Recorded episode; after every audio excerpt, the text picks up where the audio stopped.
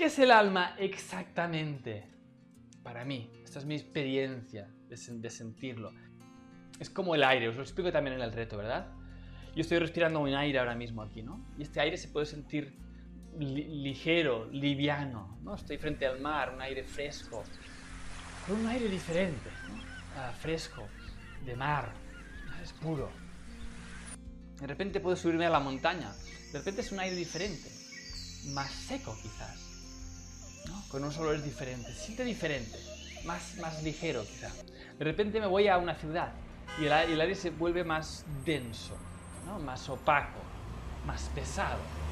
Y entro en un piso de estos de la ciudad y de repente es un, es un aire que se siente viciado, que no circula, es pesado. ¿Son aires diferentes o es el mismo aire en realidad? Con condiciones y matices diferentes.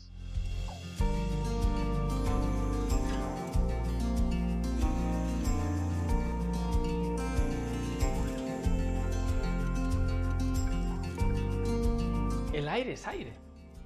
El aire que respiro yo es el mismo que respiras tú. Lo que pasa es que tiene condicionantes diferentes, tiene partículas diferentes, tiene, tiene una, una, composición ligeramente diferente. Y esto nos hace tener la percepción de que mi aire y tu aire es diferente. Pero en realidad el aire es aire. Entonces para mí el alma es algo parecido. El alma es todo porque está hecho del todo pero a la vez también tiene esa particularidad que es individual. Hay una cierta energía que es diferente, vibra de un cierto color, ¿verdad? Se ve diferente ese alma. Ah, hay gente que dicen con las aureas y tal, con los colores de las aureas, ¿verdad? Todo ese tipo de cosas. No soy muy estudioso de eso, pero hay una relación. Entonces vibración. Los colores son vibración como ya lo, como ya lo, ya lo sabéis. Es lo mismo. Pero esa esencia viene con una vibración. tu alma, tu espíritu, tu parte metafísica, como la quieras llamar, que también es parte del todo ya a la vez. Es todo y es individual. Para mí el alma es todo individual, es esa gota del agua, es esa gota famosa, ¿no? De, es una gota en el mar. ¿La, ¿La gota es una gota o es el mar? ¿O es ambas cosas a la vez? Es lo mismo. Entonces, fijaos cómo el alma no se puede realmente describir con la mente. Podemos poner analogías para que podáis llegar a, comprender la complejidad de la dicotomía divina. De que hay un momento en que entiendes que sí, estamos separados, es evidente. Mi alma y la tuya seguramente son diferentes en algunos matices, pero a la vez es lo mismo. Y ahí es cuando nuestra mente está un poco loca y decimos, pero ¿cómo, ¿cómo puede ser todo esto, verdad?